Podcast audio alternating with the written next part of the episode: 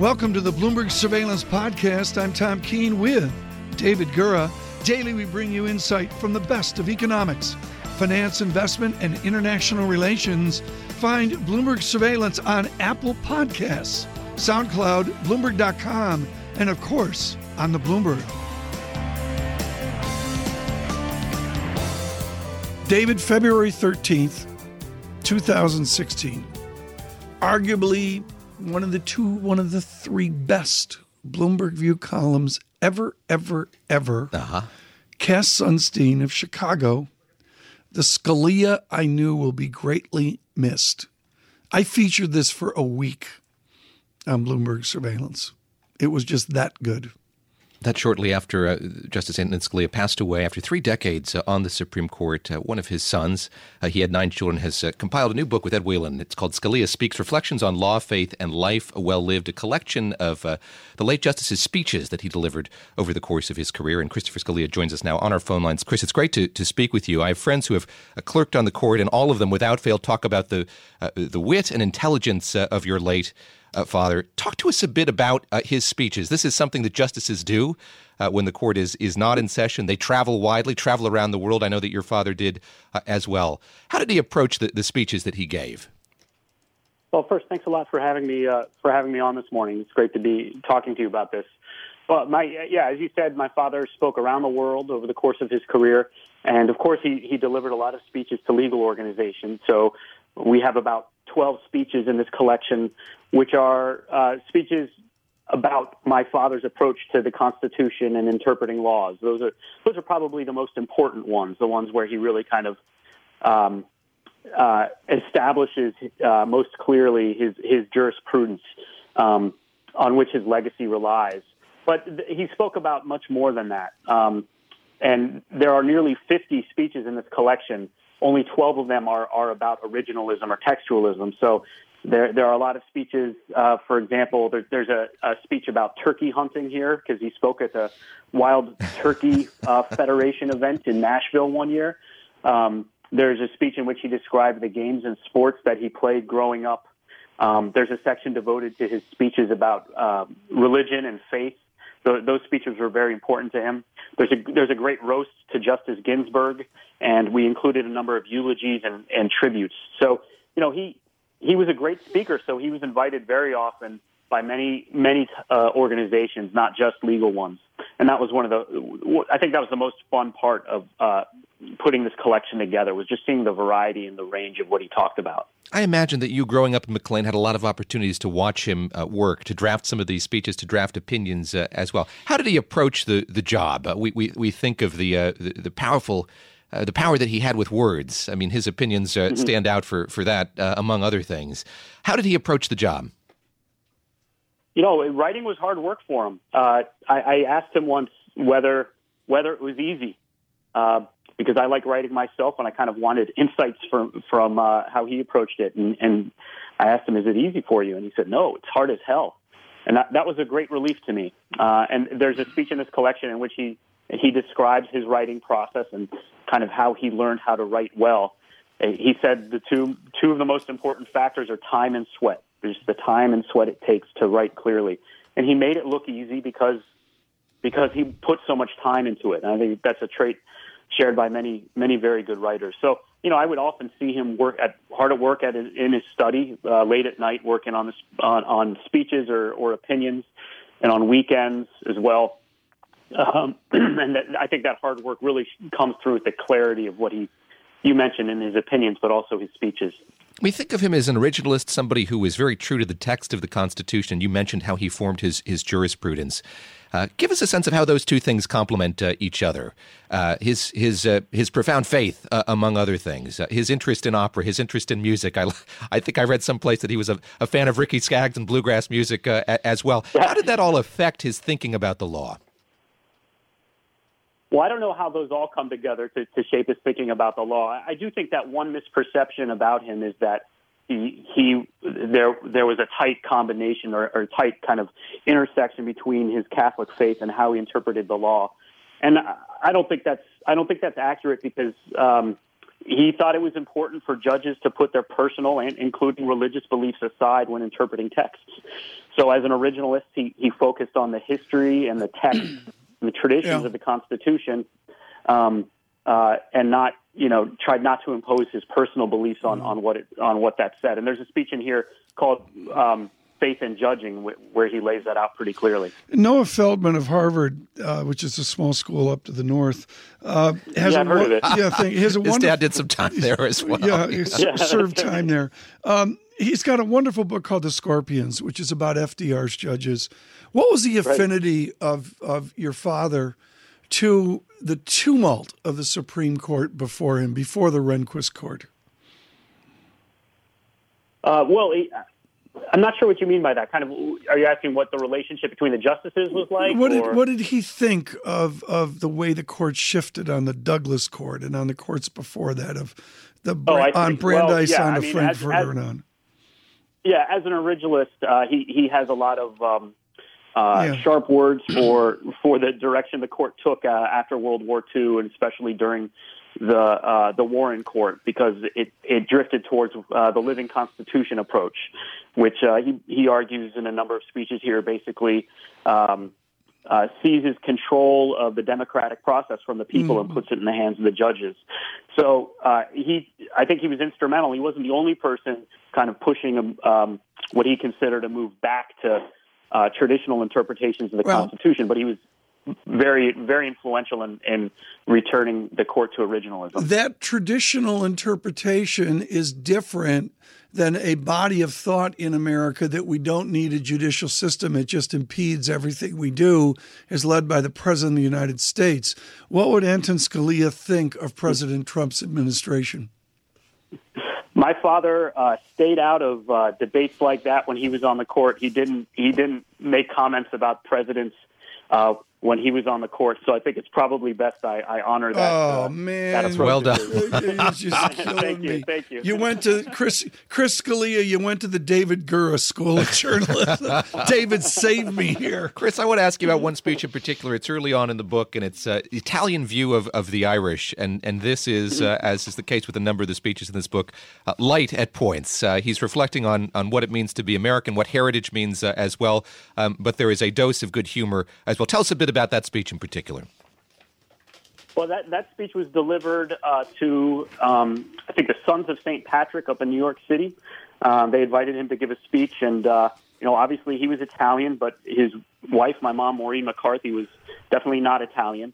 So, and, and he grew up um, uh, around a lot of Irish people as well. Um, so he and went to school with a lot of them. So uh, he likes to kind of poke fun at Irish people, uh, and and in that speech he he kind of discusses some of their distinguishing characteristics. Like he, he says at one point something like, you know, to us subtle Italians, the bluntness of you Irish people is is very remarkable.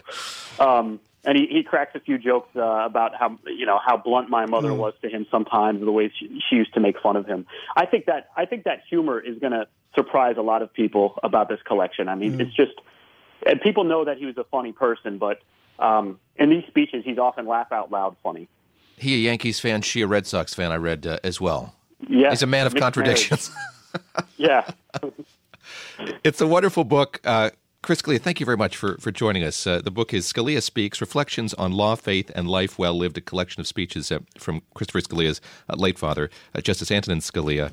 Uh, And with as an Chris was saying important there, forward. Yes, an important forward by uh, Justice uh, uh, Ruth Bader Ginsburg. And the two uh, justices were very good friends, uh, despite, as, as uh, many people know, the fact that their jurisprudence differs uh, greatly. Um, they maintained a great friendship and um, traveled to places, went to opera together uh, ate together. Uh, a, really lovely uh, remembrance of, of the late justice at the beginning of the book.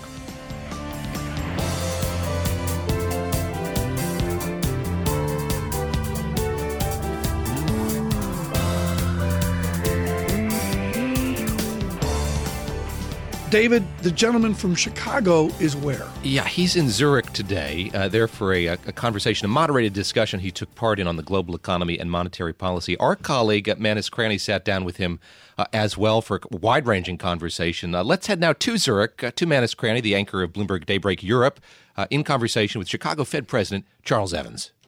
Sir, we chatted about the IMF upgrading the growth trajectory for the United States. And in your answer, you hinted at, Manus, I thought tax reform will come. It's something that we thought about. I want to dig a little bit deeper. How important is it to sustain the growth in the United States of America to get tax reform from this administration? Well, let me just make sure I get the context right here. So, um, at the beginning of the year, after 10 year uh, Treasury rates went up, uh, as we were putting together a forecast, we made an assumption that the rates went up in part because the administration was likely to implement uh, more spending, tax reform, things like that. And so uh, that would support stronger growth. And so we added uh, a bit of that into our outlook. And so we had uh, growth in the two and a quarter to two and a half percent range over the next couple of years. Now, the way things have turned out, we probably don't have as much of that in our outlook, and maybe it's a little further into the future. But basically, the economy is pretty strong in the U.S., and so there are a lot of organic reasons why I'm expecting growth of two and a half to uh, two and a quarter to two and a half, and the global economy is better too, as we were talking about. So, if we have that kind of an economy, we've had some rate hikes from the Federal Reserve. Um, would you, how would you describe the Fed funds rate right now? Would you say, Manus, I think we are accommodative at the moment. How would you describe the status quo at the moment? So I think that's right. I think, uh, you know, going back to uh, December 2015, we've raised the federal funds rate four times by 100 basis points. And so we're now targeting a range for the funds rate between uh, one and one quarter percent. I think that's still accommodative. We still have uh, a ways to go in terms of getting inflation up to our objective. It's uh, you know disappointingly low, I would say. Core PCE is uh, under one and a half percent year over year. I think uh, pretty much all of us are expecting it to move up, but I probably I'm thinking it's going to take a little bit longer to get up to two percent than. Uh, uh, many people, and so we might need a continued accommodative stance. We're accommodative now. I think from here on out, every rate increase is going to get closer to that line where I'm not as sure that it's going to be uh, leading to inflation moving up. And so um, I think those are judgments that we have to uh, uh, come to before the next rate increase. From the data that you've seen so far, where do you stand on a December hike? You know, it's too early to say. I do think that. Um, the inflation data have been disappointing. I understand. I've read the arguments. I've heard them that uh, it's likely uh, due to transitory factors. There certainly have been uh, a number of those in the U.S. I would say that uh, you know low inflation is a global environment, and so the whole world is dealing with transitory.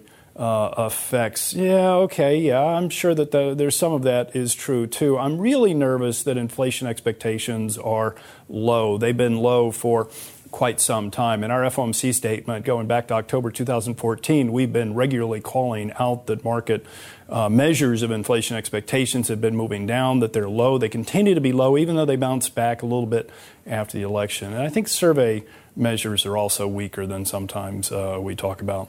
Expectations are incredibly important. The, the, the, five year, five year, the forward expectations of where rates are going to go. That's the benchmark that I look every right. every day when That's I when I put it. Too. Good. I'm glad I'm on the same page. How does the Fed push those expectations? What more should or could you do to push the expectations up? Well, you know, this is a this is a big think question, really. You know, so this really comes down to how are we talking about meeting our policy objectives? I think that uh, you know we need to be uh, basing our decisions on um, outcome-based monetary policy. We need to be very clear. We are in telling everybody we are supposed to be supporting full employment and uh, price stability. Uh, the unemployment rate's uh, quite low at 4.2%. I think wage growth could be stronger. So I think we're, you know, pretty close to full employment, but if stronger wage growth would reinforce that idea better. But getting inflation up to 2% is something that's very important, and moving inflation expectations up um, by just talking about it, making sure we're willing to go above 2% if that you know, actually happens, because we've got a symmetric inflation objective. That's my opinion. We do have a symmetric inflation objective. I think we should be willing to push inflation above 2% uh, because we should be spending some time above 2%, just like we've spent quite a lot of time below 2%. Can I, can I ask you, can I just push a little bit harder on that? What is running hot Evans style, Chicago style? Is it two and a half percent? Is it towards three? Is it the ability to to let it run, let it breathe? Well, I don't think we should fear two and a half percent inflation if it's we're trying to get inflation up to two percent. We get there quicker than we thought, and we get to two and a half. Two and a half is not inconsistent with a symmetric 2% inflation objective. Uh, we should be spending time above 2%, just like we have been spending time below that. We should be averaging 2% going forward over mm-hmm. some period of time. And uh, if we started from a higher than 2% uh, range, then we would be pushing policy to a slightly restrictive point and expecting it to come down over some period of time. Um, you, you, touched on obviously some of the other metrics there, which is the, the, the unemployment rate, the natural rate of unemployment. How low?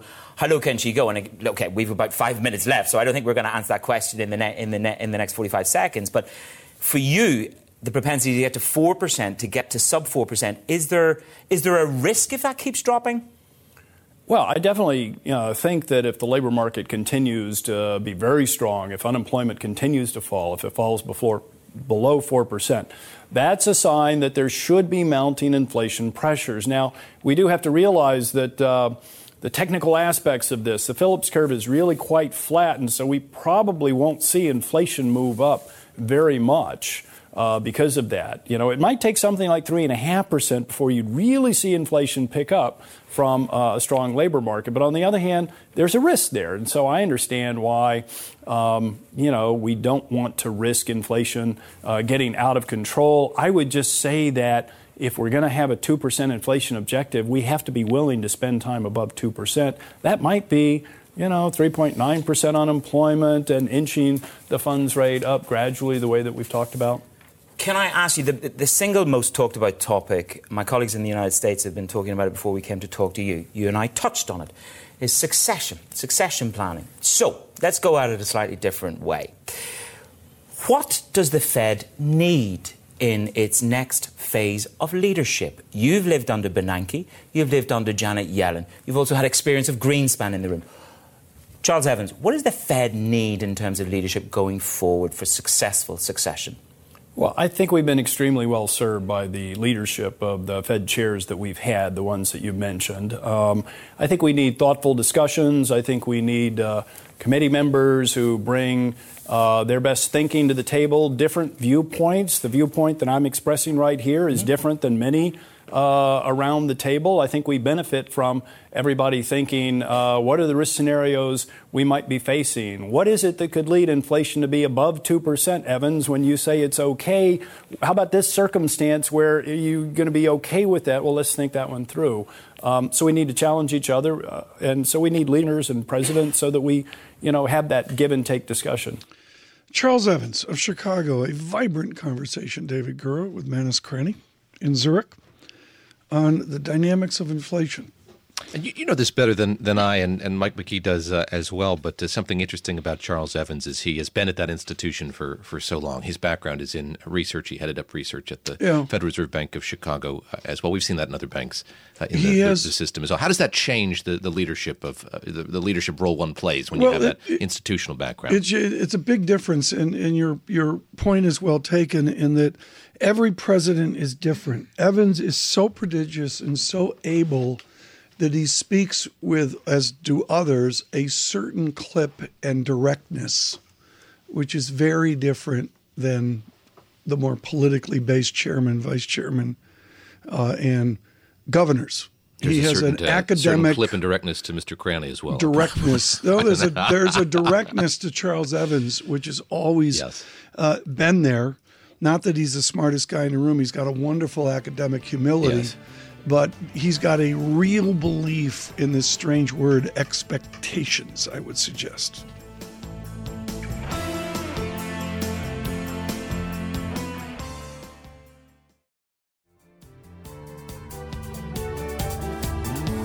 Joining us, Michael Mayo, to get us started here at earnings season. Give us the 70,000 feet view. Thumb up or thumb down on the profitability of banks? Thumbs up. Thumbs it's, up. it's a two thumbs up. So, Tom, you, you know I've been covering the U.S. banks for three decades. I know. You spoke to Hamilton personally. but what's underappreciated, you see, you lead with profitability, and profitability is improving.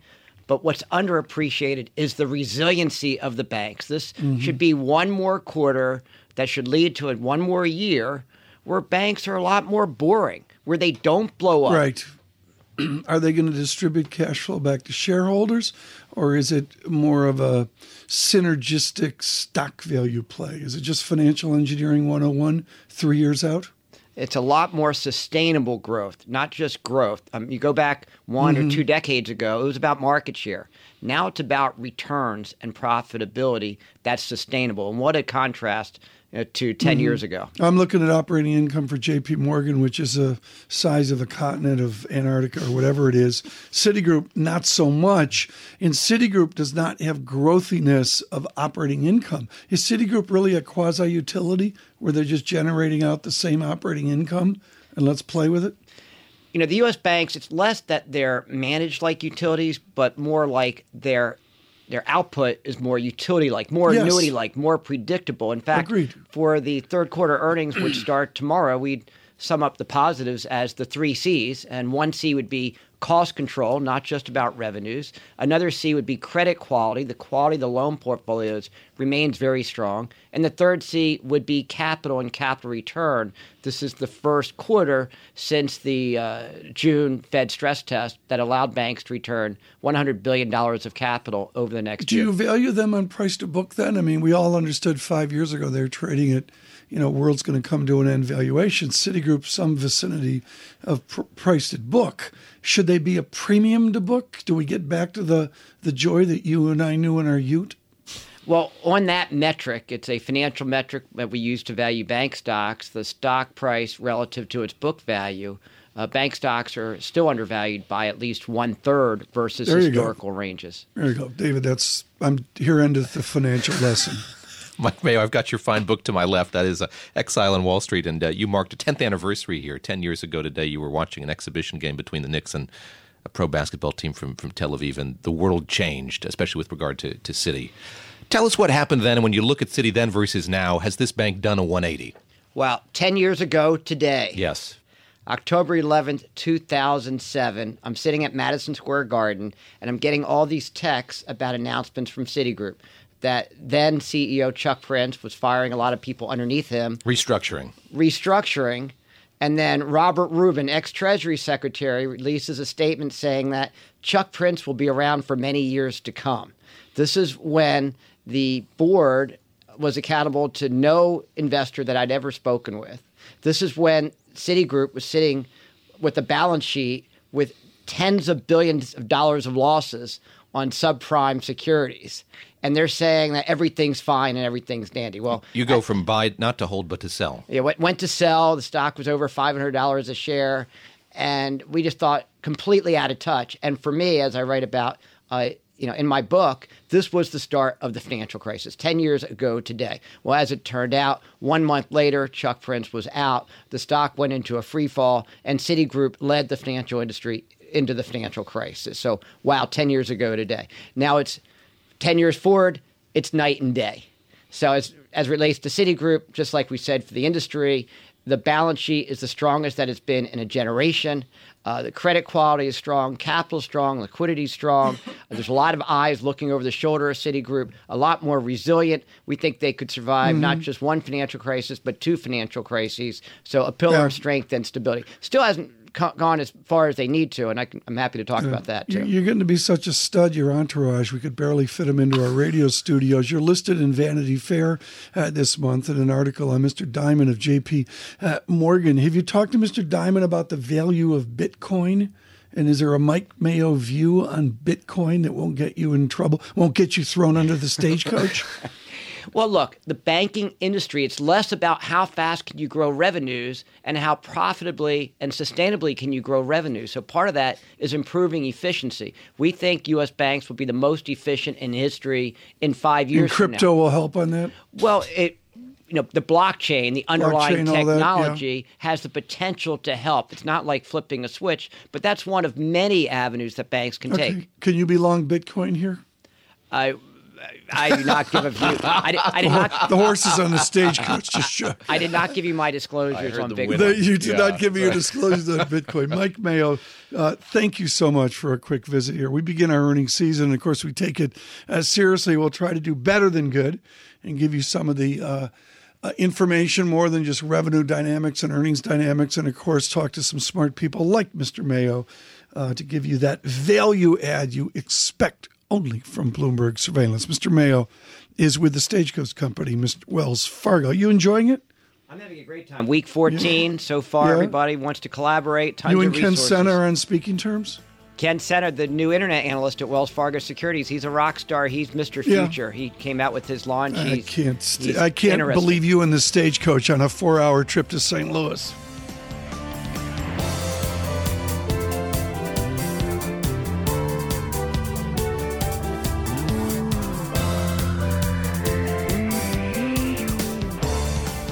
Get right to it. Nick Heymann joins us from William Blair. Uh, Nick, we want to talk about the overall frenzy in your world of industry, but I've got to get a GE update. We talked to many others, cautious. I would suggest you've been more optimistic on the timeline of restructuring for Mr. Flannery. Which is it? Have you amended your view on General Electric? No, no, we have not. We would uh, we would Tom expect that the uh, the dividend would be an issue to be evaluated if we hadn't spent 14 billion dollars and launched several new major projects uh, products, excuse me, across all of the core uh, major businesses of the company over the last four or five years. So that's behind them, that investment wave. And in turn, I think John's probably someplace in the neighborhood of uh, having made about 80% of the decisions that he has to make to structurally mm-hmm. change the board, the management, the portfolio, and the cost structure. So, you know, this is this is something that's moving at bullet speed, and um, yeah. I think that you know, if you unless you had uh, a World War you know three, um, you're not really looking at a risk to the dividend. On a strategic basis, is the task for the new GE management is it what they need to do, or is it what they need to avoid, what they need not to do? Which is it? They, they need to what, what to get rid of or what to stop spending on and to bring focus to you know the spending that they do uh, continue to make that mm-hmm. generates mm-hmm. value and so this is not a broken company it's a bloated company and yeah. those two are very different What's Nick Heymann famous for, David Gura? It would be compare and contrast yes, of this, Honeywell. This matrix is very good. And GE. Why don't you dive in here? Uh, Gura's going for CFA level half. here, Nick. He's really wading in here right now. With, Do with, a uh, compare uh, and contrast segue. with a legend. Yeah, this is this is a great comparison in the back. What can we learn from looking at these two companies side by side, looking at Honeywell and looking at GE side by side? Well, you know, Honeywell today is shifting gears and you know moving to change its overall um, sources of future earnings growth to have a much greater um, amount of organic revenue growth and it's trying to figure out how to do that by being able to outgrow its end markets. And to do so, it's looking to take advantage of its hidden asset, which is a massive installed base, and to upgrade that with software to enable you know better functionality of those products and be able to connect them to be able to create real-time insights. And you know, uh, it's it's a very interesting transition. So they're just simplifying the company. It's not broken at all. It's you know one of the best, if not the best, managed diversified industrials you know today you know in in the world. So um, it's a very different approach than obviously what GE's up against, mm-hmm. which is mm-hmm. to radically truncate. You saw, of course, this announcement from Morris Plains uh, yesterday about uh, what Honeywell intends to do. Uh, it is not electing to spin off its aerospace, aerospace uh, division. Do, do, you think it's likely to happen down the line? This is something that uh, Dan Loeb is agitated for. Uh, the statements that we saw from, from his fund indicate that he's content enough with what we saw yesterday. Do you think something's going to happen to aerospace down the line? No, I, I you know this is a trend that we're starting to see, you know, where everybody's trying to unlock value by deconglomerating because equity valuations everywhere around the world are high, and these companies have become so big that in turn, you know, there's questions about whether or not um, they would have more value with you know better right. focus as spun-off entities. I don't, I don't think that you know the aerospace business is at all going to be spun out in some tax efficient reverse Morris trust and then merged with GE, you know, engines or aviation yeah. or whatever. I, I don't. I don't think that's coming. Nick is a. Part, I don't think it needs to. Is a party over? I mean, within the frenzy of restructuring Walmart, this you know, industries and companies away from your expertise. Do you sense here that what this is really about is CFOs realize the party's over and they're going to have not cheap money anymore? That at some point it's actually going to get expensive. So it's like let's get it done. I think it's also, you know, we've got many changes going on. We've got this obviously in a move to create value now with, you know, uh, information um, as opposed to just services, as opposed to software and the actual product. We've got structural changes that are sweeping across our end markets in transportation for autonomous operation of vehicles, and that's all kinds of vehicles, not just cars, as well as the electrification of the drivetrain. We've got you know the move to subsea as opposed to surface in the oil and gas, the shift to uh, electrification and renewables uh, in power generation instead of fossil, and you know this encroachment uh, by many of the aircraft manufacturers on their supplier base, both for services and actual products. So it's you know these changes are are really now what I think a lot of the management are trying to figure out. Nick, I've uh, I've gone through the note with uh, with a highlighter and a pen, and something that I, I made sure to mark was a line in your note saying uh, that GE happens to be one of the best backdoor beneficiaries from higher oil prices. Why is that the case? Uh, they own 62.5% of Baker uh, Hughes, and um, uh, that has given them a huge opportunity to participate now in the North American upstream market that they didn't previously have. They were more of an offshore focused market, and um, it allows them to participate in this next phase of improving return on invested capital for independent mm. uh, North American energy producers by outsourcing all the service of their E&P assets and then bringing uh, mm-hmm. their predictive seismic, geological seismic analytics so they know where to frack within the vertical and horizontal yeah. axis of the well. That's way too much technology for me. Nick Heymann, thank you so much. Greatly appreciated. Too short a visit. Just can't say enough about the different, the value we get from different people on the street with decades of experience across industrial uh, marriage, uh, uh, industrial landscape. Mr. Heymann is with William Blair.